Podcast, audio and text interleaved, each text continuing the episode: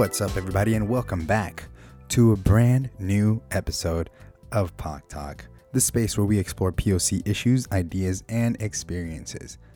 My name is Brian, aka B. Rye, and before we start, I, I just gotta say, damn, it feels so good to be back. I'm so excited to be here. I gotta say, a lot of stuff has gone down in the last couple months.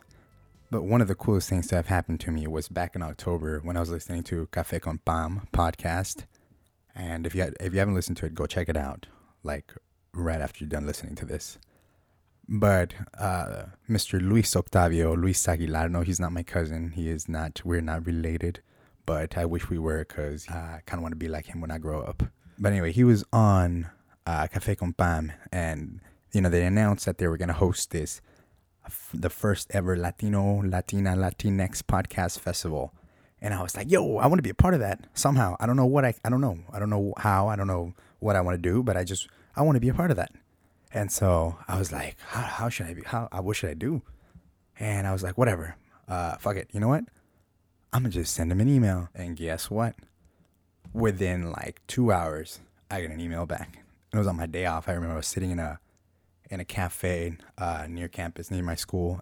And uh, he said, yeah, we should grab a coffee one of these days. And I said, you know what? Well, uh, my days are my days off are Wednesdays. And he was like, oh, it's Wednesday today. Do you want to meet up? And I was like, I would love to meet up. So this guy drove down from Santa Ana. Well, I'm assuming he, maybe, maybe he didn't. Maybe he was already in the area. I'm not sure. Point is, within the within like an hour, I was having lunch with Luis and had one of the best conversations ever. Fast forward to the end of November, I got the opportunity, the privilege of participating in Podcasterio Fest twenty seventeen, the very first Latino, Latina, Latinx podcast festival, uh, which was hosted alongside Molcajete Dominguero, which is basically a monthly vendor event held at La Plaza near Union Station and Olvera Street here in L A. It's a monthly event, so go check it out. I recommend it. It's dope. It's like sixty, seventy plus vendors that come out. It's legit. Both of which have were started by Luis. And um, I gotta say, it was probably the one of the very best and most inspiring experiences of my life. Just having the opportunity, I met a ch- I got a chance to meet Uh, Luis, obviously, and Pam from Café con Pam, and Favi Fav, and Babelito from Latinos Who Lunch, um, uh, all of which are podcasts. These are all podcasters, by the way. I suggest you go check out their podcasts. Latinos Who Lunch, Nos Vemos en el Swapmeet, Café con Pam, Café con Chisme. Damn, so many, guys. I'll I'll, I'll share it. Or just go to the pod, Podcasterio uh, Instagram page, and you'll see all these podcasts. But having the chance, having the opportunity to share space with these individuals was... I don't know. I don't know. I can't even describe it. It was, I came in a little bit intimidated. I'm not going to lie. I was like, yo, like, these guys know what they're doing. I I just started. I don't know what the hell I'm doing. This is, you know, I'm just here hopefully to learn and see, see how it goes. The way I was welcomed into that space, I felt at home. And I, I know it sounds cheesy, but it really was indicative of something, you know, just listening to the uh, panels. You know, one of the topics that was really emphasized was speaking your truth and being uh, your your true self. I really took that to heart. three hundred plus people, man. Like, it was an awesome turnout, and just, you know, we see these we see these numbers. Like, we see these numbers in the stats. We have metrics, and uh, we see the people that are listening. But to finally put a face on the people that are on those listeners. That's that's next level, man. Like, it really validates what we're doing. And that's the most, the probably the most powerful thing. Again, thank you guys for uh, listening. Thank you, Luis, for putting on such an awesome event. Luis, Pam, uh, Babalito, uh, Fabi Fab, um, Luz from uh, Let There Be Luz. You guys are awesome. Shout out to all you guys. But anyway, if you haven't gotten it by now, today's guest is none other than Mister Luis Aguilar. We are not related, like I said.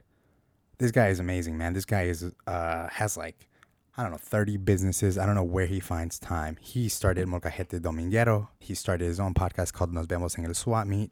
He's got his own brand of underwear. He saw some cool-ass hats. He saw some cool-ass balloons. If you haven't checked out Globitos, I can't say it enough, man. It's fucking inspiring, and I'm happy that to have had the chance to share space with Luis and have him come into my space and chat with me for an hour and let me pick his brain and really just tell, talk to me about his experience and, and just bullshit for a little bit. So again, thank you, Luis, for everything that you do. Thank you for stopping by. And to those of you who hashtag support Brown Podcast and hashtag support B O C Podcast, please continue to do so, because again, that is what keeps us coming back. But anyway, I'm going to stop talking now. Without further ado, this is episode thirteen with Mister Luis Aguilar, and this is Poc Talk.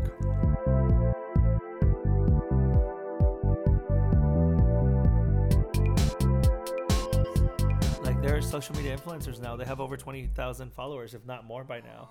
They started with four hundred followers when they first came to our event. I mean, that's... I feel like that's what we should be doing as Latinos. That's the only way we're going to ever get ahead, you know? So I feel like that's important. I mean, I've been recording, so. Oh, you have? Yeah. Oh, cool. I, that's what I do. But yeah, tell yeah, tell me more about your about the uh, your New Year's tradition. My New Year's tradition. Um, your new your new New Year's tradition. Well, I don't have like a New Year's tradition. I mean, I do what this everybody else does, oh, right? Oh. Which is like party and whatnot, but Um, in December, I got shit-faced like a couple of times, and I was like, damn, I don't want to like... Repeat get, that? Repeat that, you know? It's horrible, especially at my age now. It's not the same anymore. And so it hits you twice as hard. And you feel it twice as much. You the next feel minute. It, yeah. yeah, exactly. Your whole body. Uh, so my friend Luz from Let There Be Luz, she actually was like, you know what? I'm going to do this morning hike to the Wisdom Tree, que no sé qué, very where's, spiritual. Where is that? It's in L A. It's uh, right behind um, Universal Studios Hollywood. There's okay. mountains there. Yeah, the Hollywood, the Hollywood Lake and stuff. Is that is yeah. that what you're talking about? Yeah, okay. In that area. So she was gonna do this hike, and so she got a bunch of uh, listeners and friends to join her on this hike, and I was like, you know what, that sounds like fun. Uh, let, let's let's do that instead, you know, and that's when I knew I was like, okay, so we're not turning up tonight. You're not, we're not okay. You're not trying to turn up anymore. Este, so I we had dinner. We had an early dinner, uh, and we went to bed at eight, and then I woke up at four in the morning to go pick up Luz and then go meet up with her listeners. How big was the crew? The, uh, or the whole crowd? We were about ten people. Okay, that's it was good. About ten people. Mm-hmm. But it was pitch black, man. It was like dark. And then we get there, and we had to buy like these um, lights and shit to not get lost, to not so get lost, yeah. or like know where we were stepping. Um, and so, but the moment we got there, we saw a couple more people, and then I was like, okay, cool, this is cool. We're like, not we're weird. Not the only we're, ones, yeah. you know, because I was like, what if we fall? What if like yeah. shit just started going? You don't go hike. You don't. You I, I don't, don't hike. go hiking that, that often. And so, yo ahí muy fregón. I was like leading the pack. I was like, I got this. I got this. And then halfway through the hike, I was like, I started feeling nauseous, man. And I was like, oh, this is not, this is not. Without and, drinking? Uh, without drinking and getting rest. And I was like, damn. Um, so then I started letting a couple of the, um, of her listeners go along. And then, and then Luz was at the end making sure that everybody was moving up, right? Mm-hmm. And uh, I was like, Luz, creo que me quiero vomitar, güey. And she was like, oh, okay, well, just pull right there to the side. I'll give you space, whatever. And I was like, damn. This is how bad, like, how out of shape I am. And so, yeah, I ended up puking. And then I was like, okay, I'm fine. How how long was this hike? It was about, I want to say about an hour. Okay. But it wasn't really a hike because you were really just going up the mountain. So it was more of like a climb. Okay. Um, so it was like very inclined, like. Steep. It was very steep going up there.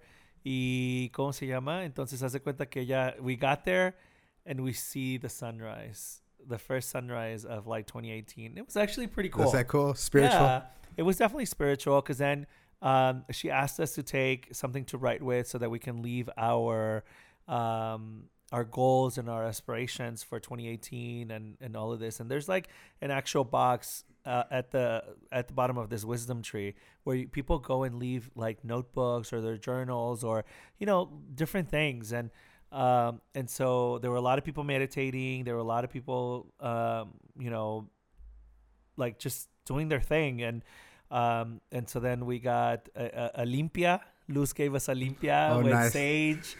And uh, and yeah, it was good. It was good. It was a great way to start the year. I felt so energized, and it was definitely different. I don't know that I would do it again next year for like New Year's, but I think I would want to do this at least maybe every quarter. Yeah, just to yeah. start the day, start just, just yeah. cleanse. Just cleanse, select a date, and just because it was really, really freaking cool to see the sun come over the mountains, um, and and just see that. And then start hearing all the birds chirping. Like see the really world cool. wake up. Yeah, like hearing to, yeah. and seeing the world wake up is like completely amazing, I think. Yeah. yeah that's fun. Without sounding too like Did you meditate? Did you wish for what did you wish for for the este, New Year? Um well, I just you know, a couple of things that I wanted uh, to focus on this year is um, being more active, and by being more active like you know, just going on jogs and and um, and eating healthier and just trying to take care of myself. Yeah. Um, and I think not drinking as much. Not drinking as much. I mean. But then you went to Vegas. But then I went to Vegas, and this is why I lost my voice. yeah, because uh, I don't know. I don't know why every time I drink, I always scream. I always scream, even though You're I have one of you those. Like, yeah, yeah, like. Ah. Um, so, anyways, we were at a club, and I was just screaming all the time, and. Um, I met up with a guy who actually wears my calzonies. Oh, dope. Um, there. He's a go-go dancer. Okay. And so uh, I was like, hey, how's it going? Oh, my God. So great to meet you, blah, blah, blah. And then in that process of meeting people, he was like, have you met this guy, so-and-so? And then I was like, oh, my God. Yes, I follow you on Instagram, too. So a lot of the guys oh, at Piranha Nightclub are like social media influencers. Oh, not, for real? Yes. So Damn, you're... so they're like the bartenders and the go-go dancers. They're like social media influencers. Dude, I I, I got kicked out of Piranha once. Oh, really? Yeah, yeah, yeah. yeah, yeah. Por qué? ¿Qué hiciste? What did you, you do? I got you drunk. It was, we went out there for with a bunch of friends. It was for Christmas. It was around this time, too, because I remember they were all wearing, uh, the bartenders were wearing like, like I think like, wall, I want to say like the Christmas onesies and stuff. Uh-huh. But uh, all I remember is I said something really stupid. And I, I, I never like ever want to say something like this uh, to people again. I just turned twenty-one. I was young. I was drinking, but I got I got too drunk. I was like dancing on the couches uh-huh. and like, because they have like couches in the lounges yeah, area yeah, and stuff. Yeah. So I was dancing on the couches and I was turning up. And then the the the bouncer came and he was like, you know, he told he told my girl, he was like, Your fr- he, to he, he to calm down, right? But I was like, hey, everyone's getting lit. Like, what's up? Let's do it. And then and then like the bartender cut me off. So yeah, the bartender cut me off, and then uh, and I said something really rude to the bartender. I was like, I was literally like, if you want this tip, you better give my fucking drink or some shit like yeah, that. Something yeah. like really, really rude. Calm down. I know. ¿Cómo se llama el, el Kardashian, el, el, el esposo de la Kourtney? Oh, uh, uh, fuck. Josh, Josh. Scott? Scott. That Scott. Food? Yeah. Casi que le pones el chip en la boca, ¿no? Remember that time so, in Vegas I did that they, shit? I, no, I, I don't oh, watch it. I, watch I, I try not sorry. to. I try not to, I try not to. Cons- oh, you really? You consume? Yeah, that's one thing that I was going to take off my list of the, things consume, not to do uh, supporting the, so, supporting the Kardashians. Yeah. So, yeah, but I, and then after that, like soon at, after we got kicked out. So we had Oh, to my go. God. Yeah. Never been kicked out of a club. That was the first time. I've been kicked yeah. out many yeah. times. That's what's up. You yeah. didn't get kicked out this year. This time, I didn't get though. I didn't get kicked out. No, I was I was having a great time. I wasn't drunk or anything, and I wasn't belligerent ni nada. But I I don't know why I felt the need to fucking scream. And the next day, ya no tenía voz. We went to go do the Rosca de Reyes with the guys from Latinos Who Lunch and uh, Babelito's family. Oh, that's cool. And I had no voice. And then they were like, "Here, have did you a wait? Drink. Did you get the? Did you get the? the I didn't get a monito this year. I didn't no. get a monito this year. Because otherwise, you're gonna have to invite everyone. You're gonna have to. I know. Yeah. Uh, uh, La Candelaria. El yeah. de Febrero, just, you just tamales. do. Just host a molcajete that day. I know, right? so, so yeah. So that was that. It was it was a lot of fun, but um, but yeah, I definitely recommend people to do the hike. It's really cool, or just do some sort of like where you see either the sunrise. I think it's more impactful to see the sunrise than the sunset. Yeah. And if you have listeners in New York, I remember once in New York, I saw the sunrise in New York, and it was magical because I've always seen the sun go into the ocean, but I've never seen the sun come out of the ocean. Oh, and that was like... Wow. Yeah, yeah you're right. Yeah, you're that right. was like, wow. That was like a completely different it's basically at the it feels like it's coming out of the edge of the earth. Like, it's just, it's magical. Wow. Yeah. Like, there, here I go again. No, it's all good. It's all good. It's all good. No, you're right. I've, I've, I've seen the sunrise too, but not, not like that. I definitely, I, I want to do that. We should. Let me, invite me next time you go. But, um, sure.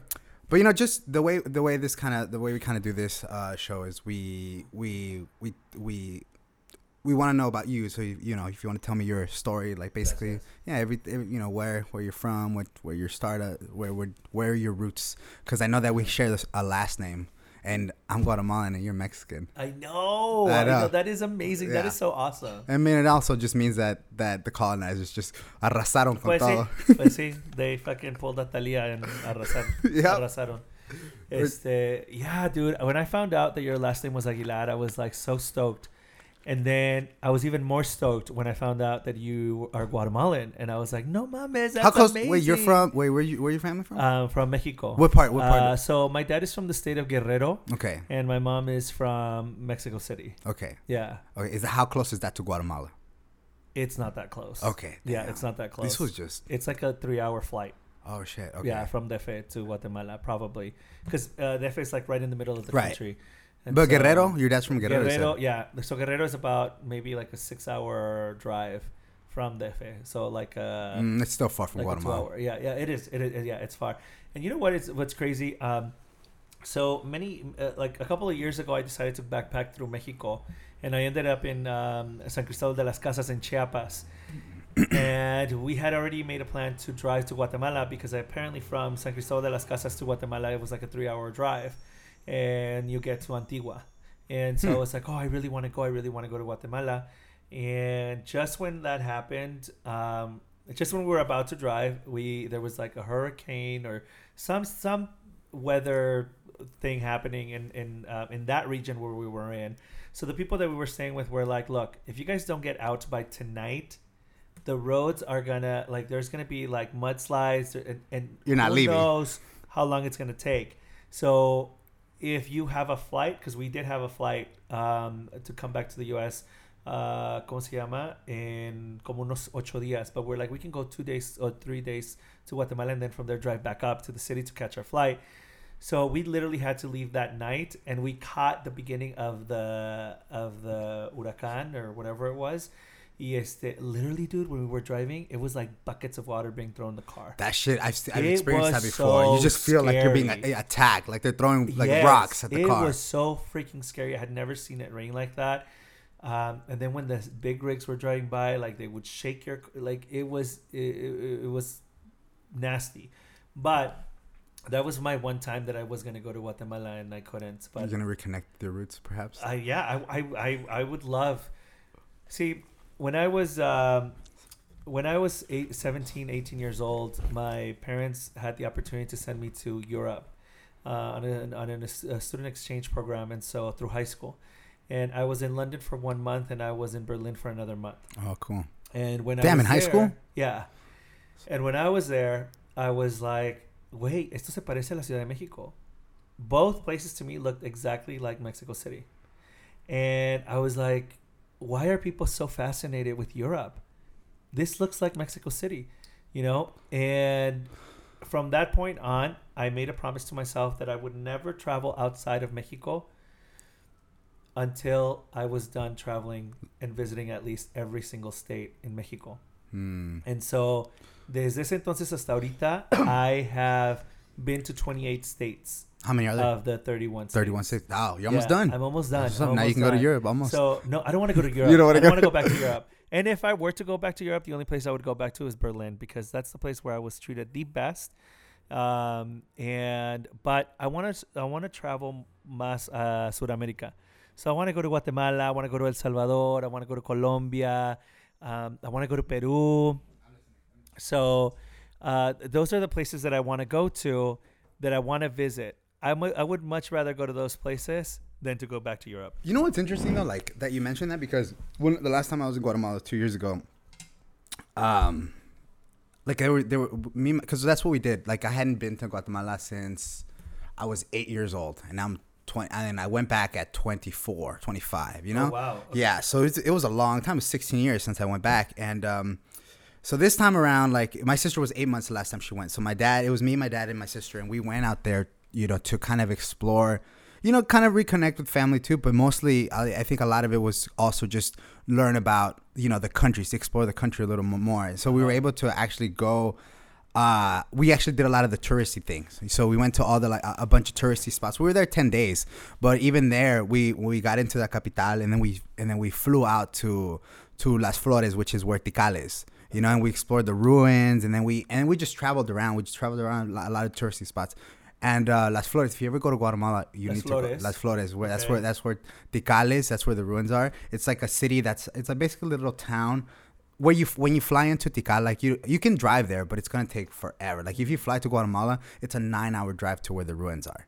Oh, wow. So if you, yeah, so if you, the best thing to do is catch a flight, like a charter uh, flight, because uh-huh. it, it costs like sixty bucks to get okay. the, to get to Las Flores, and you save nine out, nine to ten hours. And so you fly, there's a small airport in Las Flores, and uh, it's this, there's a little island. There's a little, like, uh, you know, you drive out of the airport, and there's a little, little island, a little bridge that crosses into this island of, like, a couple different hotels. And it's all, like, very typical, very, like, small bars, small restaurants. That's very, so cool. Very, very, th- it, imagine, the way I could describe it is Placita Olvera, like, uh-huh.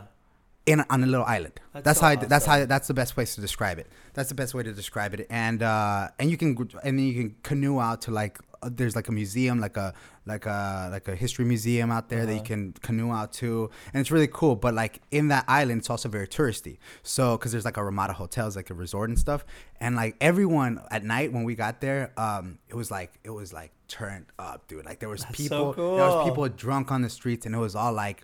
like uh, light-skinned people, you know, and I was like, uh-huh. why why are all these white people here, you know? And then I started listening to accents, started talking to people, and I discovered that most of the people were from Europe. Like, so a lot of the people that come out to Guatemala and stuff that want to explore uh-huh. that, that those those areas are, are, for, are European or from yeah. Australia, from New Zealand and stuff. It's not even like America, because we don't we don't really like we rather we'd rather go to Europe, you know. Yeah, we'd rather go explore that shit. I feel like, like it just depends on what you're looking for, right? Because I mean, I would never.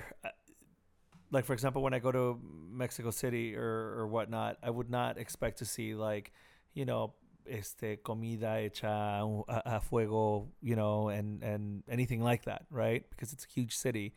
Um, but what you're describing just sounds so, like, chill. And so, like, that's, like, the kind of thing that I like to do. And when I go to Mexico, I love to drive in Mexico because I love to go puebleando. I love to stop in every little town and see and ask, like, okay, what are you guys known for? And if it's the food, then all right, where can I get the best of whatever you're selling? And, you know, that sort of thing. Yeah. I love to do that kind of stuff. Yeah. Do you have family a lot? Or you just didn't? Where, All where? of my family is in Mexico. And you're, wait, you were born in Mexico, right? I was born in Mexico, yeah. Okay. yeah where, was, where, in Mexico City? In Mexico City, yeah. I was born in, Me- in Mexico City. And uh, I my, my family um, uh, immigrated here a day before the nineteen eighty-five earthquake. And so uh, I just actually recently did an episode on Nos Vemos en el Swapmeet about this, because the terremoto happened on the exact same date as the one in, in nineteen eighty-five. And thirty years later, thirty years, like Damn. craziness. And um, so it, it was very surreal, because my family, when my mom and dad got here, it was my mom, dad, and myself. And then they found out through the news, and then they couldn't connect with their family. It took them like three weeks to connect with them or something like that. And because they would call and the phone lines were dead. And then finally, my aunt, uh, my mom's sister, had a friend who worked as a stewardess in Aeromexico or something like that. And she was like, can you take this letter to um, our sister in Los Angeles? And so this girl, my, my, my mom's sister's friend, was kind enough to take this letter, find the address of where we were living, and take it. And that's how my mom found out, like three weeks later, that, everyone's that okay. her family was okay. Isn't that crazy? That is nuts, that's, because that's... the moment I heard that this earthquake had happened, my first reaction was to call my grandmother. And of course, the lines were going through.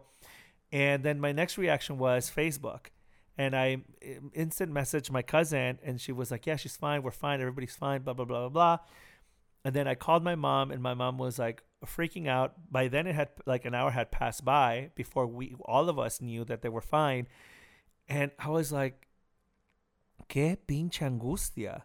Like, how worried. Like this worry of like not being able to do anything because you're not able to connect. Now that was just an hour. Oh, yeah, and you were freaking out, and, and you didn't, and you out. couldn't call. You had to, you had to, yeah. you had to figure out. You had to wait for that message to be read. Yeah, exactly. And then um, I could not believe that like, it took three weeks for my mom to find out that her family was fine. Damn, and your mom's like straight. It's the first. It's the first like. It's the first. I'm assuming it's the first time they come, they're out here yeah. by themselves. They don't know what the. They don't know anything, and yeah, it was just it was horrible. I can't. I can't even imagine. I can't. I can't imagine to. to be in that situation where you don't know anything about your family. I mean, you freak out now, you know, it's one hour and you don't hear from them. And can you imagine not knowing like three freaking weeks? That's nuts. And uh, did you go back? Um, like this, this, this when after the earthquake? Um, no, well, um, we, we established ourselves here. And then uh, I think we didn't go back until I was ten um, because I did my first communion. And then coming back from doing our first communion, because we came here, my dad came here illegally. And six months later, my mom was like, I need to go and be with my husband. So my grandfather worked for Pemex, Petróleos Mexicanos. Mm. And so he had a good position where he was at, good enough where they were able to fake documents. And one of those documents that they were able to fake is that my mom had a high position and that she was pay- getting paid a lot of money. So my grandfather um, transferred all of the money that he had in his account and all of their um, real estate to my mom's name, so that when in, they in went, Mexico, in Mexico, so that when they went to go to the U S embassy, that they can prove that they had roots in the United, they had roots in Mexico, and there was no need for them to stay in the United States. And so that's how my mom and I got our, our visa to travel. But my mom got it as a, a single mom, because otherwise it would require my dad to be there and and and, and or a letter or something. So my mom got. Um, a visa for her and for me, a tourist visa, and that's how we were able to come to the U S. Um, that's a trip. Time. You had to fa- you had to cheat the system. Yeah. You basically had to say, "Hey, listen, we, we don't we don't need we to. don't need you. We we're don't just, need it. We just want to go visit. We just want to yeah. visit, but we'll be back." Yeah, exactly. But I mean, my my family was lucky enough that they had that. I mean, people don't really typically have that. You know, the kind of money and the connections with the with a um, a government uh, company or job or whatever, people don't have that. Don't always have that. So we were lucky, and so but we stayed here for about five years, um, and then I went to go do my first communion. And when we came back, we had lo- I think we had lost our flight or something, and we ended up getting to Tijuana super late. And my dad was like, "I don't want to put you in a hotel because the hotels are kind of you know they're they're not that secure. Let's just cross." Let's just cross. My brother was, by then we had my brother. Well, my mom had my brother and he was sleeping. So my brother also had a, a, a tourist visa. And so when we crossed, the officer asks my dad, who are they? And my dad says, that's my cousin and her kids. They're just coming to visit. By then, my dad already had his residency because he had his residency through um the uh the field worker like mm, what was that the, the union the am- amnesty mm-hmm. oh from yeah in like nineteen eighties yeah. yeah so he had his his his residency. And so at that point my brother wakes up and he starts crying and he calls out to my dad and says dad he says papa papa and so the officer was like, okay, I need you to tell me the truth. We're gonna send you to the second revision or, or not revision but the second like checkpoint. And uh, and then we went into an office and we got there at like twelve. They didn't let us go until like six in the morning. And they kept on telling, uh, drilling my dad. And they're like, you know, we know what's going on. We need you guys to tell the truth. We're going to cancel their visas. But if you want to continue to have your residency, we need you to tell us the truth. So my dad told them the truth and said, yes, they're my family. They live here now, blah, blah, blah. So they're like, okay, they're, we're going to cancel their visa. And they're going to go back. And we're going to let you go. So they didn't do anything to my dad, but they canceled my mom, my mine, and my brother's visa. Damn, how pissed off your brother. I know, right? And so, you still joke about that? Oh, sometimes. Sometimes we do. uh, especially when we're crossing. We're like, shut up, don't say anything. We always tell them, shut up, don't say anything. Um, but um, so then that was the first time we had to cross um, illegally into the United States. So my brother and I uh, crossed with the papers of somebody else. I remember that my la- my first and last name was Gabriel, and my last name, well, I'm not going to say my last name, but uh, but I crossed with this lady, and, and we faked it that she was our mom, and th- with um, birth certificates, that was it. And since we knew sp- English, it was easier. Okay. And okay, then, that makes sense. Yeah. yeah. And then my mom, she had to cross through the desert. um, for the first time. And so that's how we came. And then ten years later, we were able to finally, my dad became a U S citizen and he was able to fix our papers. And that lasted about ten, fifteen years. Um, no, like ten, I, th- I want to say like ten. And so, yeah, we were able to get a residency, man. You were you you were going to school already and stuff. Yeah, I was going to school in Santa Ana the whole time? Santa Ana. Yep, all the time in Santa Ana. Yeah, I mean, it's it's nuts. But I think that that's one of the biggest reasons why. So my brother was actually born in Mexico because somebody told somebody told my mom that if she were to have her kid here in the United States because she didn't have the legal U S residency, that, that the government would take her child away. So my mom had to go back to Mexico to... Just just to have my, my brother. And I remember going to preschool in Mexico when that happened. And then she fixed his papers to come back to the U S as a, as a, as a um, tourist. And I think that that's the biggest reason why I like to help people, because I mean, you not sharing certain information with somebody can change the course of someone's life so dramatically. Right. And it's, And, and what's wrong with just helping each other and giving each other a hand? And so when I think of these projects that I get involved in now, which by the way, you get involved in a lot of shit, but go on. Sorry. So, so yeah, so that's what I do when I, when I think about these projects that I want to be involved in. So like, for example, um, Molcajete Dominguero, Molcajete Dominguero started about eight, nine months ago. And I started vending at different events and I started seeing that. What were you vending? I was vending at like art walks and uh, Placita Alvera for Dia de los Muertos. No, but I'm saying what were you vending? Ah, what was I vending? I was vending um, um, uh, hats that had embroidered pieces that came from Oaxaca. Oh, okay. And so I was like, you know, I was selling them online and they were doing great. And then I was like, I want to take them out to the street and see what people's reaction reactions are. And then I started noticing that like this is the marketing in me. Um, I, I noticed that Uh, there was a lot of cool vendors and that everybody had to wait kind of till Dia de los Muertos for people to to see everything in one place, right? And so next to me, there was this other vendor. Her name is Gladys from G. Soto Designs. And I was like, we started talking. We had a great conversation. And then I asked, is there a, another space where it's just Latino vendors that happens maybe on a weekly, monthly basis? And she's like, no, there's nothing like that. The only things that happen on a monthly basis are the art walks, like the East L A Art Walk, Montebello, blah, blah, blah. And I was like, okay, cool. And then that was that. And then I started thinking about it more because a lot of people were coming out looking at all of these vendors that otherwise they would have never seen, right? Because they were all gathered for this Dia de los Muertos event. And I was like, wouldn't it be great if we created our own monthly events? And she was like, oh my God, that would be so awesome. She's like, that's awesome. I'm like, yeah, I think it, I think we need it, especially here in L A. How come there isn't a space like this in Los Angeles where the majority of the people here are Latino? And, um, but there are other events for the gringos. How come there isn't something for us? There's enough of us here. And then she took my word and she kept on DMing me and she's like, hey, when are we going to do this? Let's meet, let's meet, let's meet. And then I was like, fuck. She held you accountable. You're like, okay, yeah, I'm in now. Ya me metí. Shit, man. Para que abro mi pinche boca. Wait, what? Because at the time I had a job and I was doing a podcast as well, Tamarindo Podcast. And I was I traveled a lot for work and I was like, when the hell am I going to do this? And then I thought, okay, this girl probably thinks it's easy to do this. Um, and let me give her some tasks of like what it takes to do this. And if she does it, then okay. I know she's if serious. If she doesn't, then I'm like, okay, you see, it's not that easy. Right. So I was like, I need you to help me with this, this, this, this, this, this, and that. A week passed by and she fucking met every single thing. Damn. She was like, here's this, here's the information for this. Here are three quotes. Here is this, here is that. And I was like, shit, this girl is like for real. So then I was like, okay, we got to think of a name.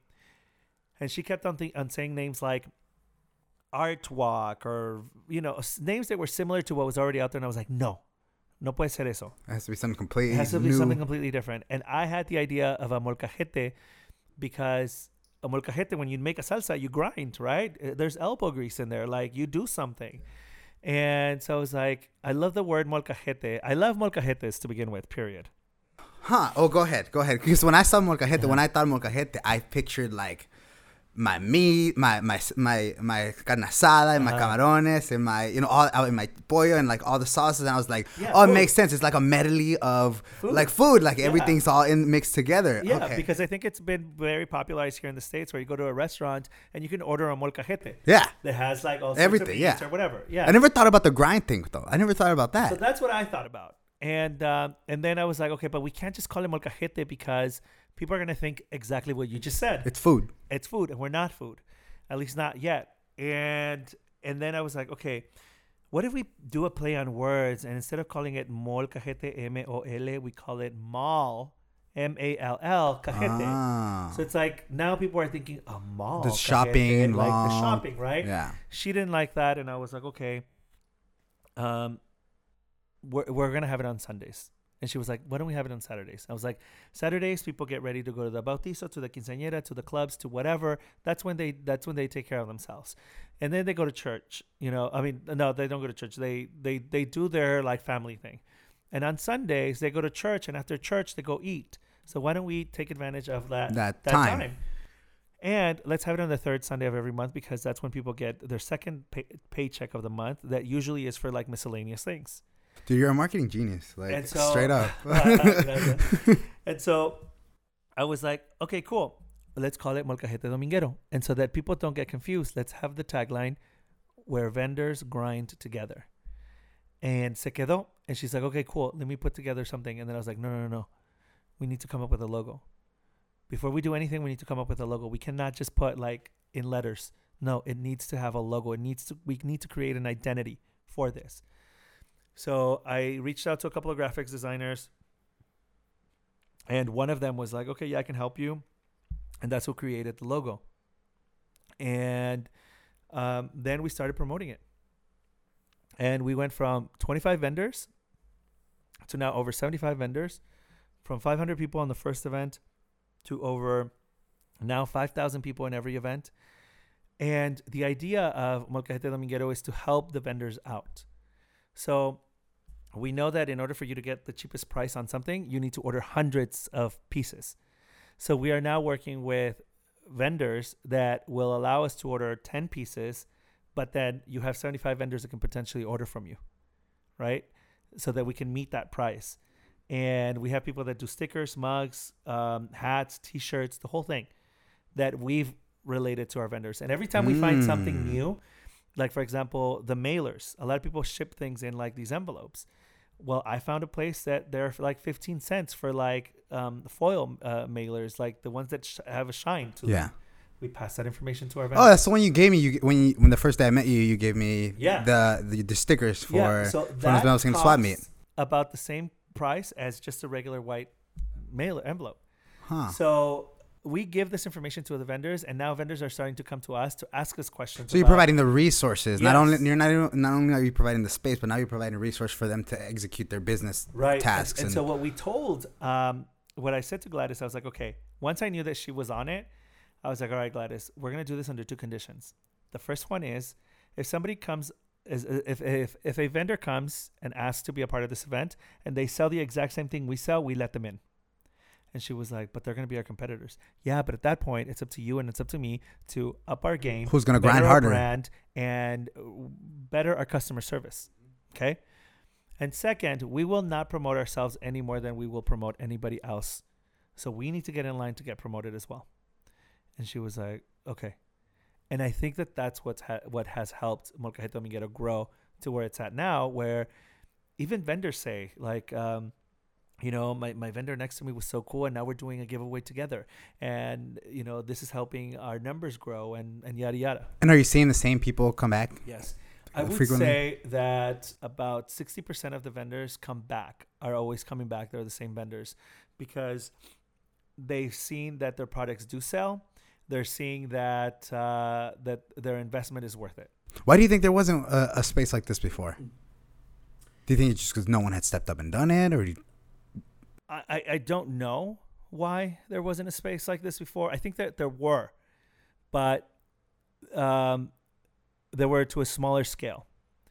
And I think that the reason why ours is growing is because we're treating it as, we're not a nonprofit, okay? We're not a nonprofit. Um, we we are going to start making money, which we're very, very thankful. Um, but we're treating it as a hub, right? So when you think about all these events, when you think about, por ejemplo, Tropicalia Fest that just happened, when you think about El Festival, when you think of... Tropicalia was the festival, right? The, yeah, music, the, fe- music, the music festival in Long Beach? Yeah. Okay. It, it, it's a hub, right? Where you bring the Latinidad into one space and you feel proud and you feel engaged and you feel like you're being targeted versus I'm going to go to an event, the gringos do a pop-up, and I'm going to see one person and it's going to be the one little space. Yeah. Right. Right. But that's not that's not what the audience is. That's not what everyone is there for. Exactly. So it's just a louder yeah. a louder noise. It's it's a louder, it's a it's a bigger, it's a, it's a place where you can come. And what we've seen is a lot of millennials bring their parents. A lot of people have compared Molcajete Dominguero to a modern day swap meet, and there is nothing wrong with comparing it to a modern day swap meet. Um Because we as millennials grew up going to the swap meets with our parents, and now this is like a representation of that, and we're bringing our parents to see like, mira, todo lo que venden. Yeah, and it's more culture. It's more. It feels more acculturated too. Yeah. It's, when I I remember when I went, uh, which was the same day at Podcasterio, uh-huh. um, I just saw the first row, that first little space, yeah, yeah, yeah. and I was like, okay, cool, you know. And then I went out, and then I was like, okay, I'm gonna go. Where's the food? And then somebody was like, oh, the food's back there. I didn't even know there was food. Uh-huh. Somebody said the food's back there, and I said, okay, well, okay, cool. And then so I started walking down the trail, and then I realized, holy shit, this is huge. Like yeah. it was a big ass space. How many vendors did you have? We had uh, seventy-five vendors. Seventy-five vendors. Damn. Yeah. Okay. Yeah, seventy-five vendors. Still, and they're still okay. That's and great. It's still growing. We still have waiting lists every month. Um, but what we do is we allow the vendors who participated on the month before, we allow them to pay for their space. And then if there's vendors that don't come back, then we leave those spaces open to anybody else who wants to come in. Do you still have a space, or now are you just more the coordinator, you know, overseer um, I, of everything? I did have a space, uh, but I feel like I need to focus more on the event, so I won't be selling anymore at Molcajete Dominguero, um, at least for a while now, uh, because I we need to focus more on the event. So... So, so you did mention Calzonies earlier, so uh-huh. I want you to just talk a little bit about ah, that, just because because you mentioned it earlier. So I mean, I'll talk about it in the intro too, but but but go but yeah. So Calzonies is one of those brands that I'm working on right now, um, and and just because a lot of people ask me like, dude, the, the, why are you working with so many things? Like I have Globitos, Mercado L A, Calzonies, uh, Molcajete, Podcasterio, blah blah blah blah, and so um, I'm not gonna sit here and tell you that I'm I'm, I'm just doing it for fun. Well, some of it is that, but I'm hoping that one of these things picks up and makes me money. Right. Because nobody's going to work on something without the hopes of ever becoming rich. Of course, rich, there, there needs to right? be some. So I'm not going to lie about that. I'm hoping that one of these, como dice mi papá, que uno de estos sea chicle y pegue. And, uh, and so I'm hoping that one of these things that I'm working on does that for me. I also have La Jota app, which is a, a an app for iPhones geared towards the queer community. It has queer the, stickers. The emojis. The, oh the yeah, emojis, the stickers. Yeah. yeah. Well, we I got a couple. I got a couple ideas for you too for that. Oh, awesome! Yeah. Awesome. So, um, but Calzonies. Um, one day going to Las Vegas to visit our friends, the Latinos Who Lunch. My partner and I stopped at um, at Prim Valley at the outlets, and so he wanted to buy a pair of underwear that was thirty-five dollars, and that was already at a discount. And I was like, Fernando, no mames, that's a lot of money, dude. Like thirty-five dollars can get you like six freaking pairs at Marshalls or Ross or T J Maxx. And he was like, yeah, but look at the quality and the colors are so cool. And blah, blah. The design's really cool. Yeah. And then I was like, okay, sí tenemos el dinero para comprar ese pinche par de calzones. But I told him, but this brand is not targeting you. This brand is not targeting you, Fernando. This brand is not targeting Latinos. This brand is not targeting people with a cuerpo like yours. This brand is targeting whoever they have on the picture of their packet. And so you want to give them your money, your hard-earned money, when you know that they're not targeting you? I would rather that I would rather buy that brand at a discounted price, because at least I know that they're not getting my full money. And he was like, okay, okay. And then he was like, well, what would make you spend thirty-five dollars on a pair of underwear? I'm like, primero, that I knew that they were targeting me. If I knew they were targeting me, and my body type, then I would spend the money, because I know that they're making an effort. And so we were driving home, and I was like, can you look up to see if there are any Latino-inspired print underwear out there? And he was like, okay. And he looked, and he looked, and he looked. And the only things we could find were Of course, your hard shell tacos, which are not even fucking Latino. Not real. That's not real. That's Taco Bell. The stereotypical piñata, uh, chiles, and I think we found a um, a, a guitarra, and they weren't really targeting us e- either way. They just wanted to slap that on a piece of calzón. So I started researching and researching, and I was like, what if I could print these calzones? You know, what if I could print uh, calzones that were uh, targeting my queer community, by the queer community, and of all shapes and sizes, right? And so I started researching. I started researching. That research took like two months. And then finally, I was able to find a production company in Buena Park that would make these for me. They're not printed on cotton. They're sublimated. The quality of the fabric is so great. It's so breathable. I was able to get a designer to put together like a design of, of underwear. I was able to get somebody else to um, digitize this. And I didn't know anything about the underwear comp- industry world, whatever. Nada. I just researched it. And then finally I met with the company, and I, and I was like, all right, what are your minimum quantities to order, blah, blah, blah.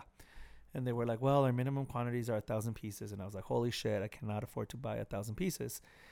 But then I told them the, the idea behind this. And I told them, I was like, I have three designs already. This is what I need, blah, blah, blah.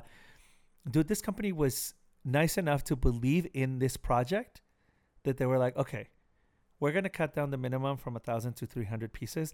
And you're going to be able to order three, four different styles.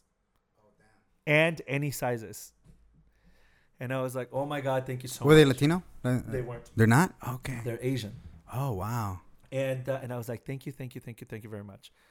So the other thing, they were like, you need to see what sizes you want to run up to.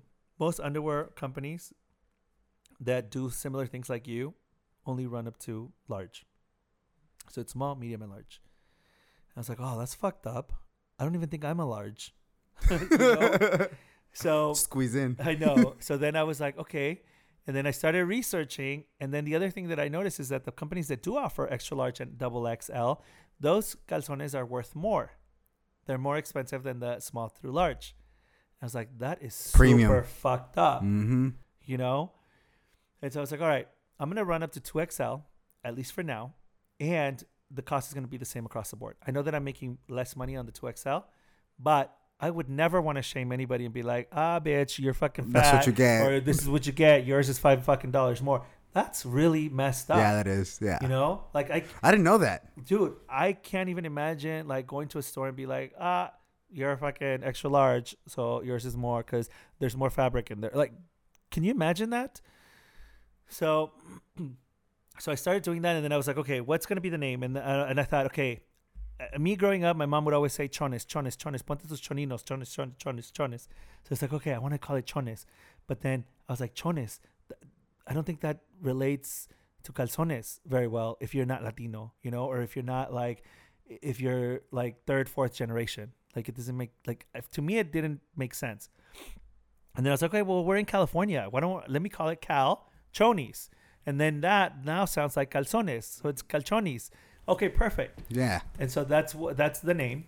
And um, and hold, so I started. I'm just gonna, hold on. I'm yeah. just going to get my charger real quick. But I'm listening. Go for it. All right. This coffee is so good. Is it? Okay, cool. Good. Good. All and, right. Um, Sweet. Thank you. Sorry about that. That's okay. And then so that's how it started, man. And then I was like, okay, I don't know what I'm doing. I don't know anything about this. I started sending some to some friends. And they're like, dude, these are great. They're breathable. And then I started noticing that. So what I did is I bought three pairs of underwear when I got my first samples. And they were from like the most popular subscription underwear box. And I then have, I there were that. there were another one from another like super kind of cool hipster brand. And I was like, I'm going to start wearing these at the same time because I want to see the quality. I want to see how they last. I want to see if they stretch or what, right? So after a month of wearing them, The the most popular subscription box for underwear faded. The second one, I could start seeing the hilitos coming out. And mine were intact and the color was still vibrant. And I was like, holy shit, that's awesome. So apparently, because of the way it's sublimated, it doesn't lose color. I mean, it's not going to last ten years, right. right? But it doesn't lose color. And the calzones that I started off with, my tests, my testers, I always put them against like the new ones that I'm printing when I'm restocking. They still look the same. They still look the same. So I was like, oh my God, that's really cool, because now I can push that too, push that messaging. And so I've been able to push that. And um, so I started selling them at Molcajete Dominguero, and people like them. Even like the heterosexual community loves them. Right? I like I like a lot of your designs, dude. It it, it they're for they're for everyone. If you like them and you're heterosexual, you do you. But I'm not going to target you. My designs are not focused around the heterosexual community. My designs are focused around the queer Latino community. That's who my designs are for. Women have started to ask for calzones. I don't want to do women's design because I don't know how women's underwear fits or should fit or whatever. I know that I could probably ask somebody, but that's more money. And the product that I'm putting out there is product that I f- love and f- how it feels on me. So that's basically calzones. We we just launched. Uh, we're just launching our next design, which is uh, paletas de sandia. Oh. And um, and that design is done by um, Native Decay, uh, who's helped me with that. And we're also always looking for designers who want to collaborate. I don't have the money to pay a ton of money, but with some of the designers that I've worked with, I'm like, look, I'll pay you X amount of dollars for every pair sold if you're interested in promoting your um, your work, your design, and we will tag you. And so some of the designers that I've worked with have gotten more business because people have seen their work on my calzones and they're interested in working with them. So I think it's a win-win situation. As soon as I, as, as if and when calzones picks up, of course I'm going to hire a designer. I'm not always going to work like that, but that's all that I can afford to offer at this moment. And I'm not making money off of this. As a matter of fact, I'm investing more than I thought I would. But my only experience in this industry, in this garment industry, is watching fucking Project Runway and hearing Tim Gunn fucking make it work. And and that's it. And also the movies that I've seen about these um, uh, disposable fashions, right? That we're not going to mention stores, but everybody shops there. And so that that's why for me it was important to be able to produce those pieces here, because I know that I can get them produced in China for like two, three dollars a piece, right?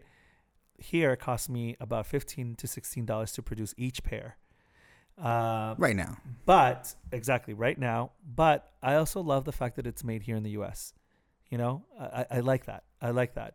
And the people who are sewing them, they're not Latinos; they're Asian, and they're amazing. I've met with these women. I I go and and I meet with them all the time, and and I'll bring them donuts sometimes, or you know, from time to time, and I at least know that they're that they're here in the in the States. So, do you, is a subscription yet?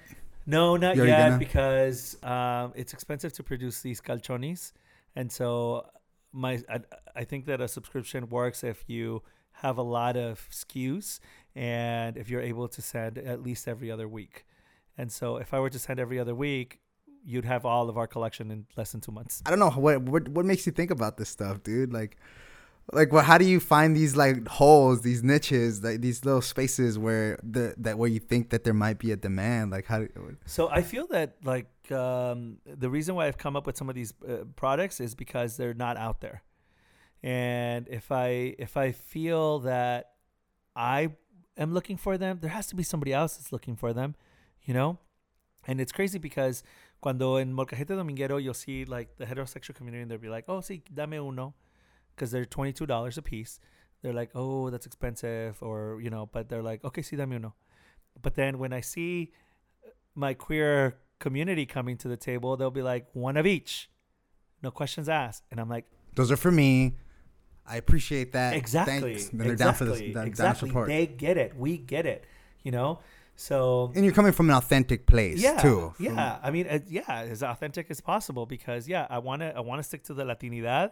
But I also want to stick to the queer queerness. Like one of our pair of underwear is son luchadores, and I wanted to demasculinize the luchadores because they're so masculine. It's a very masculine figure, and so my luchadores Their tights are hot pink. Their um, mascaras are teal. They're very like what somebody would identify as feminine, feminine right?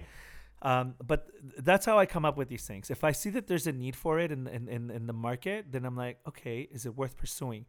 So, for example, Globitos, our Globitos, um, when when I when we started, and I say we because I started the idea, and then my friend called me, and she's like, Luis, I'm, I'm thinking about starting a business. Can you hear me out? And I was like, yeah, sure. She gave me all her ideas and everything she wanted to do. And I was like, okay, this is what I would do, da, da, da, da, and da, da, da, this is a great idea. And then I was like, hey, since I have you on the phone, I'm thinking about starting something. Do you mind listening to it? And she's like, no. And I explained Globitos. I explained to her that I was trying to find a globo that said something in Spanish other than Feliz Cumpleaños. And that was funny so that I can give to a coworker who is like fourth generation Latina but doesn't speak Spanish. And I couldn't find anything that was funny. Anything that was remotely funny.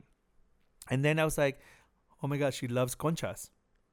So there has to be a balloon with conchas on there, out there somewhere. I looked online, no balloons with conchas. The pan dulce. And then I called my friends in Mexico and I was like, wait, no mames. Ayúdame a encontrar globos que tengan conchas. And he, he was like, conchas de mar? No way. Conchas, pan dulce. He's like, okay, sí, chido, blah, blah, blah. I called my friends in Mexico, in la Ciudad de Mexico, my friends in uh, San Cristóbal de las Casas, and also in Puebla. And pasaron dos semanas and nobody can find them. They're like, dude, they don't exist. Excuse me. And I was like, really? They don't exist? This makes no sense. And so then my friend called me and I was like, dude, tengo una idea for, oh, excuse me. Tengo una idea for a, a balloon. And what do you think? And she's like, dude, for sure there's got to be concha balloons out there.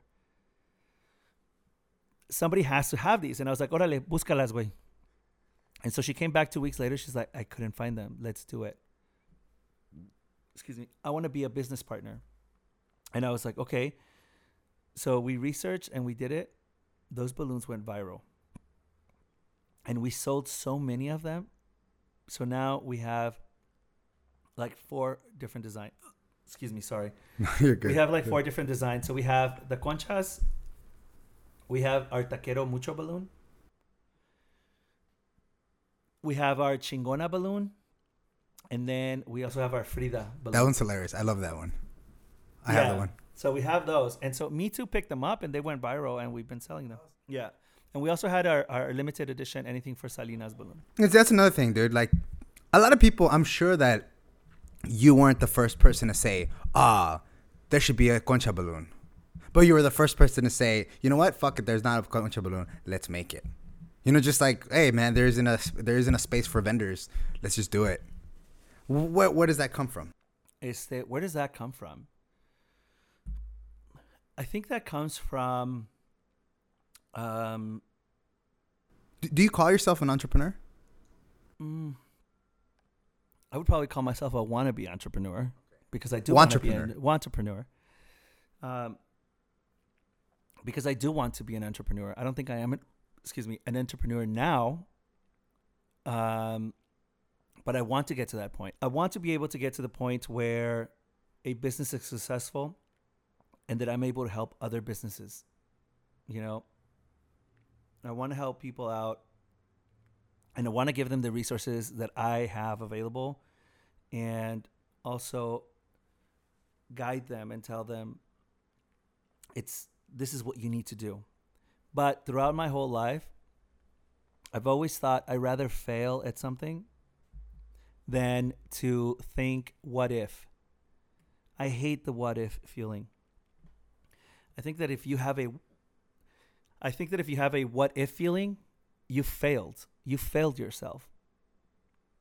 I would much rather fall, I would much rather fall flat on my face and get up and try it again than to not know what it would have been. There's pl- there's been plenty of times where I failed in, in businesses, in businesses that I've tried, and it's fine. I've gone, uh, I filed for bankruptcy once, and I filed for bankruptcy with over one hundred thousand dollars. Excuse me, with over one hundred thousand dollars. And I don't feel ashamed of saying that because guess what? this country gives you that opportunity, right? And so if we, if my parents really did come to this country to offer us a better opportunity at life, that's one of the opportunities that this country gives us. So again, I would much rather fail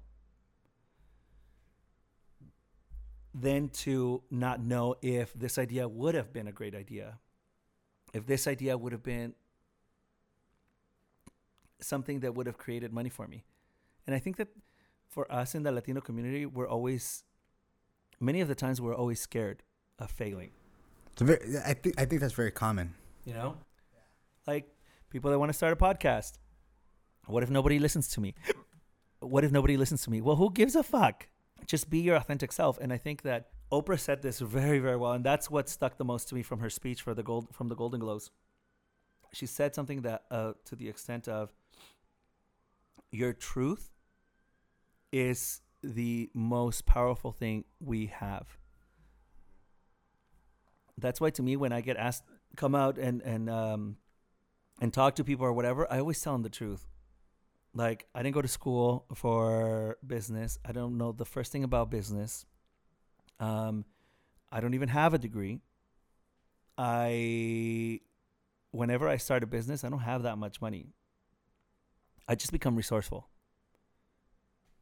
And that's all I can do. So I think that those are things that people may see as an obstacle. But if you, if you have like, Just just think about it. How can you start this business without really investing too much money in, investing too much money into it? And that's it. But the most important thing is, to me, is don't worry about failing. Because you failing at one thing is going to give you the necessary tools to not fail at the next. I like this idea of speaking, I mean, of, of being your, your, truest, your truest self, because... you know, that's probably the biggest thing that stood out to me at Podcasterio Fest. Mm-hmm. You know, is that, you know, I didn't get a chance to, because I was working the event, but I didn't get, I was at the door, so I didn't get a chance to listen to all the, mm-hmm. all the panels completely. But the one thing that really stu- stood out to me, and like I've told, that's when people ask me, what did you, what did you get from it? Is I'm like, this idea of being your truest self, you know? And I feel like that's, I feel like that's what, if anything, I feel like that's probably what, what resonated with me the most. And it seemed like when I was watching, because when I was I was sitting there, I was watching the, that panel, like that's what people, a lot of people were like, they nodded about. They were like, yeah, you got to be your truth. There was a moment where you said, I remember you said that, that um, even speak Spanglish, you know? Speak Spanglish. So you, even if that's how, if that's how you talk, let that let that right. let that voice be, you know? And, and you know, if you can, if you could talk a little bit about, you know, that and, and what the inspiration for Podcasterio was. Because that's that's another one of those things that you just, we needed it. And you, yeah. and, hey, we need something. Hey, oh, tell Luis, he got it. Luis got it. Well, first of all, I have to say muchísimas gracias because you helped out tremendously. And one of the things that I loved about you is reaching out to us and saying how you could be a part of Podcasterio Fest. And unfortunately, when you reached out, we had already scheduled everybody. Everything was set. And as I mentioned before, it only took us five weeks to get this off the ground. But the thing that I loved the most about you was the fact that you were very quick to say, offer, is there anything that I can help you guys with?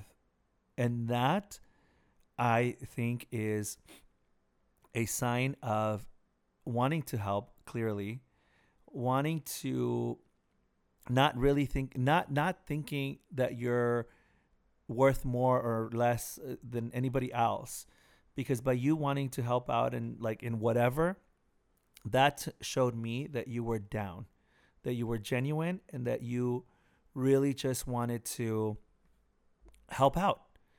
And so I love that. I love that. And and that's a big piece of advice that I would give anybody, regardless of who you are, where you're at in life or whatever. There isn't a job too big or too small. You know, and that should be your motto, because you never know what doors can open when that happens, right? I volunteer. I mean, I go out and at Molcajete Dominguero and put up the trash bins and t- dump the trash. And like, even though we have porters, you know, like, because I feel that that really shows great character. And I really appreciated that from you. So I have to say thank you so much for helping out, because you really did help out tremendously that day.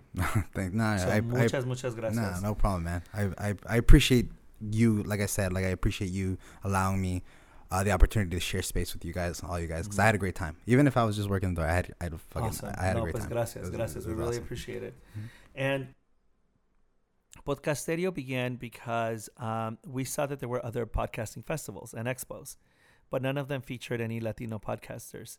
And I think that in twenty seventeen, twenty sixteen, twenty seventeen, that's when we started seeing a uprise of like people, of Latinos, Latinx um, podcasts, right? And I thought that was great. And I think we all kind of were on the same wavelength. And obviously it, it I think a big launch was, you know, our yeah. now president, right? Right, right. That we was wanted def- to speak our voices and, and, and have us be heard.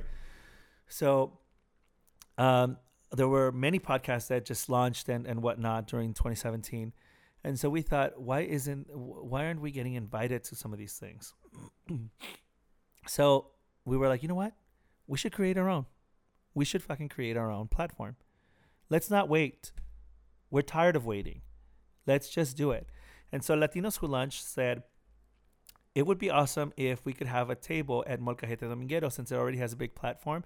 And this will help promote um, us as a podcast and also our, our hashtag, who Fabi came up with, which is hashtag support Brown podcast. And I was like, great idea, dude. So we talked about it on an episode. They talked about it. And then all of a sudden we heard other podcasts reaching out and they're like, oh, I want to be at this table. So we went from two podcasts to three to four. And we're like, okay, we cannot have more than four fucking people at one table at, one table at Molcajete. And so then it went from four to six to seven to eight to over seventeen different podcasts that were not just local to Los Angeles, but they were coming in from um, New York, from D C, from Boston, from Dallas, from Houston, San Antonio, um, Las Vegas, Northern California, everywhere. And we were like, what the hell? That's insane. And then we were like, okay, we have five weeks to get this shit off the ground. Luckily for us, Plaza La Cultura y Artes helped us tremendously. Um, and so we are super grateful. We are beyond grateful to them. We were really appreciative of their support. Uh, but we still needed to cough up some money. And so we're like, okay, we know that we're not, we're probably not going to get any sponsor dollars because it's too late in the game, right? Everybody has already allocated their marketing dollars for twenty seventeen. It's over.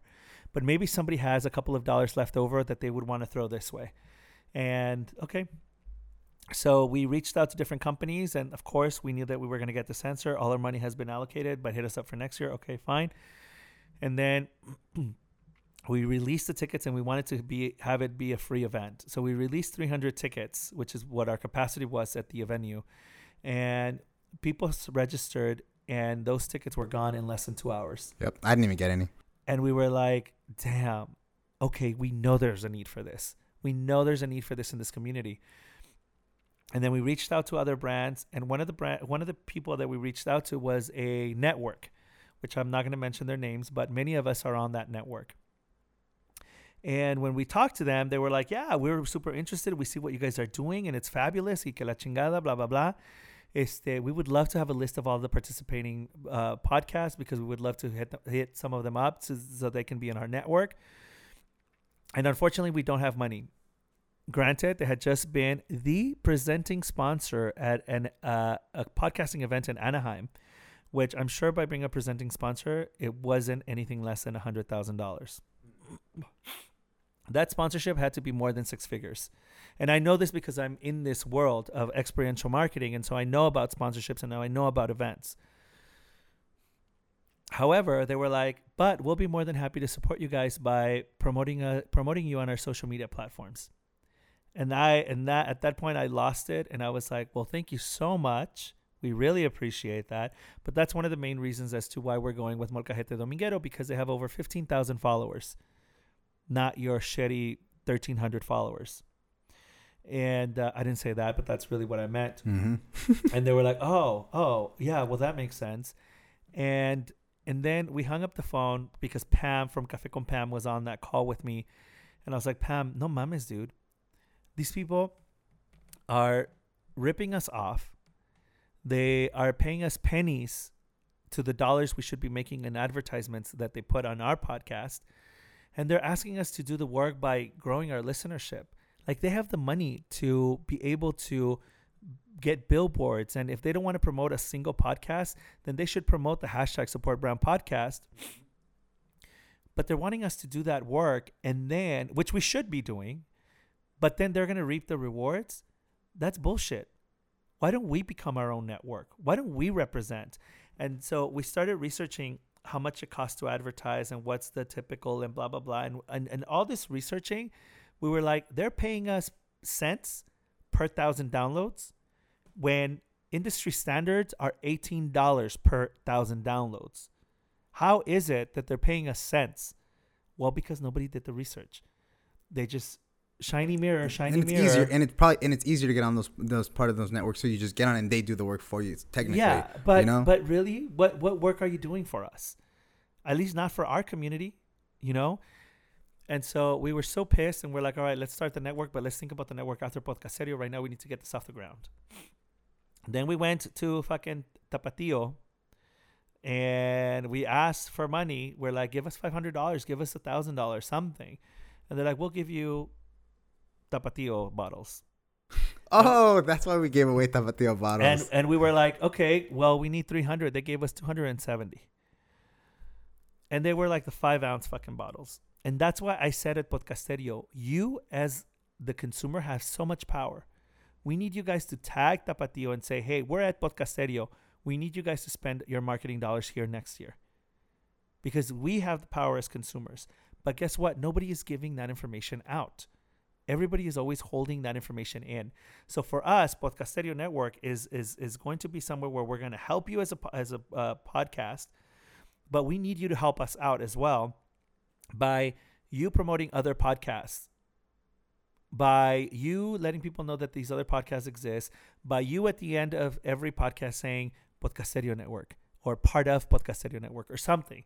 So we're still we're still trying to figure out these things out, but we we've already been approached by different brands who are like, "Hey, we know that this is new. We don't know how to navigate this. Can you guys help us so that we can sponsor some podcast?" And we're like, "Hell yeah, we can help you." And guess what? This is what it costs. It's eighteen dollars general market, but guess what? We are the Latino market, and you know that the Latino market is the most loyal fucking market consumers that there are out there. If you show us a fucking mariachi in your commercial, we're down with you forever. You know.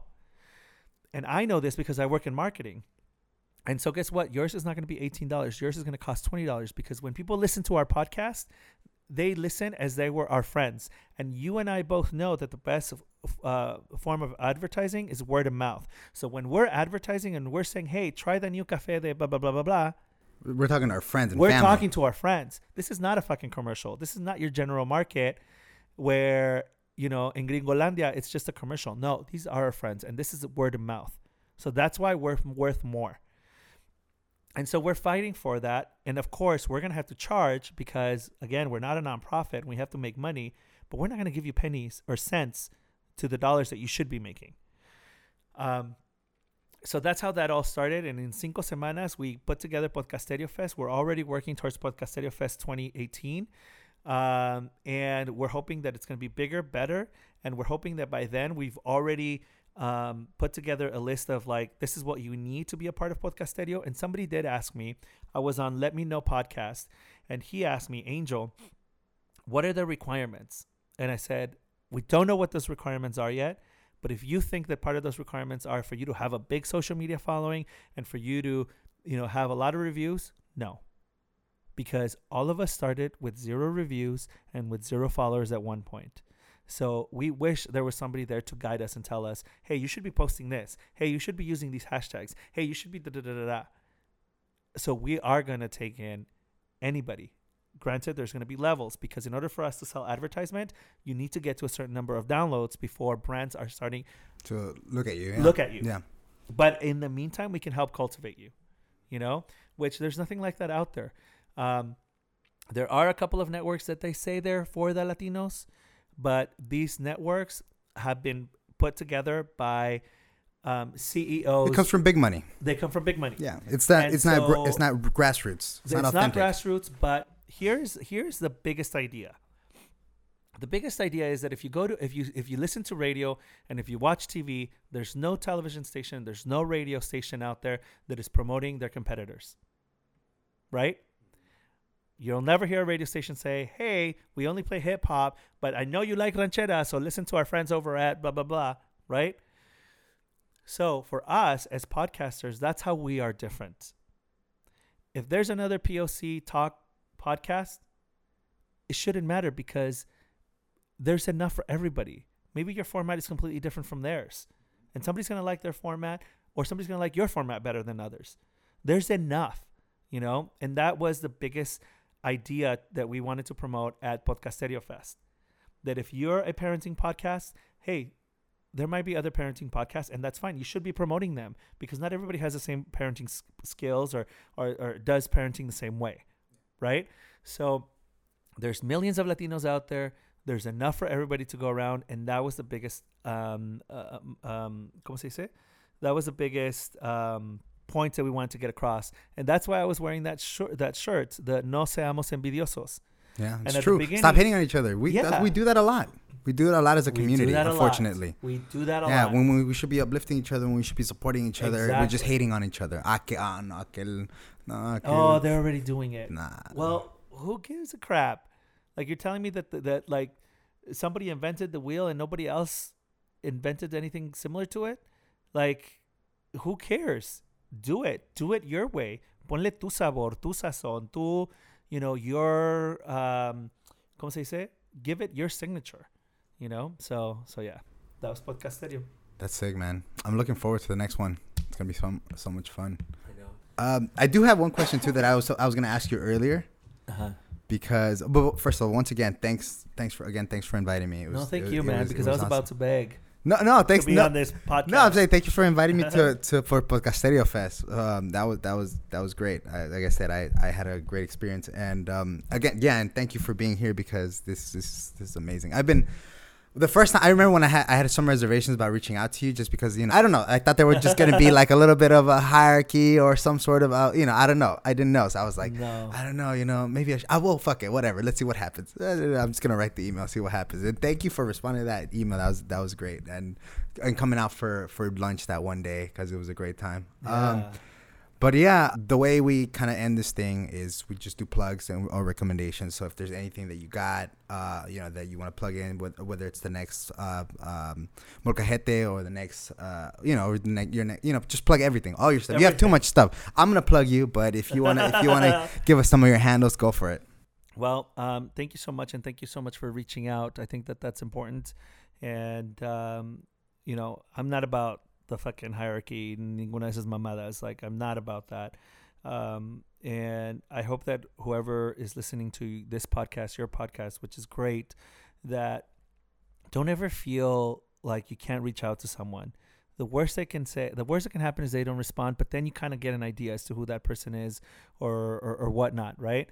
So just always reach out. Social media influencer, reach out, D M, email, whatever.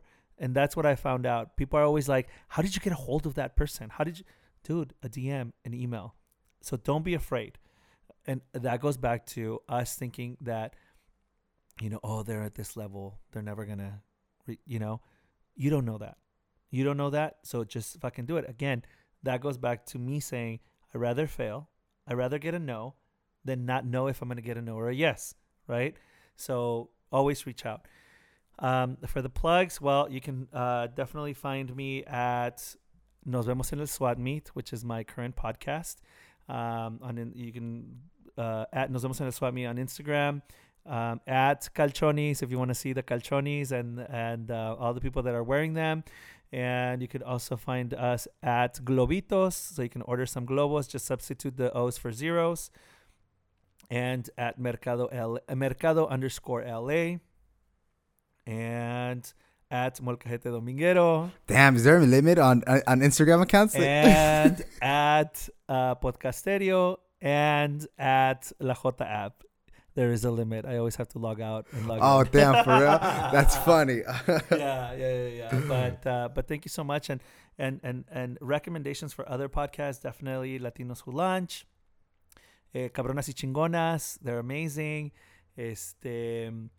Café con Pam, Let There Be Luz, uh, Let Me Know Pod. There's so many podcasts out there. And and they're all through, just looking at the Podcasterio Instagram account, yes. they're all listed on they're there too. They're all listed on there. There's so many new ones.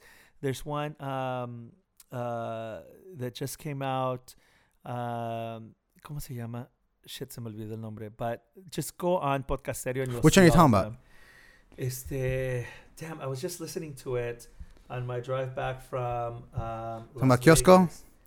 El, el Kiosco también. Uh, yeah. El Kiosco. Shout out to Emmanuel. That's, they're freaking awesome. Este, no, mira, te voy a decir quién. The Central American one? Yes. Oh, you're talking about... Uh, bo- no Jodas. Bo- no Jodas. No Jodas podcast. Yeah. Dude, I just listened to their latest episode, and it's so great how... Well, I'm not going to spoil it, but it's just funny how the universe works. So It I, is. Yeah, yeah. And I love that. I love that. I just wish there was a podcast where um, it was somebody from El Salvador, Guatemala, Mexico, on, like, I don't know, like a mix of everyone. A molcajete of people. A molcajete of people, you know? Because I, I, I get it and I understand what they're doing, and I think it's great. Uh, but I but I still feel that divide. Mm. I wish there was somehow, mm. so, like, hey, that we could come hey, together. If, hey, if anyone's going to do it, it's going to be you, Luis. No, ya otro pinche podcast ya no, güey. All right, well, thanks so much, dude.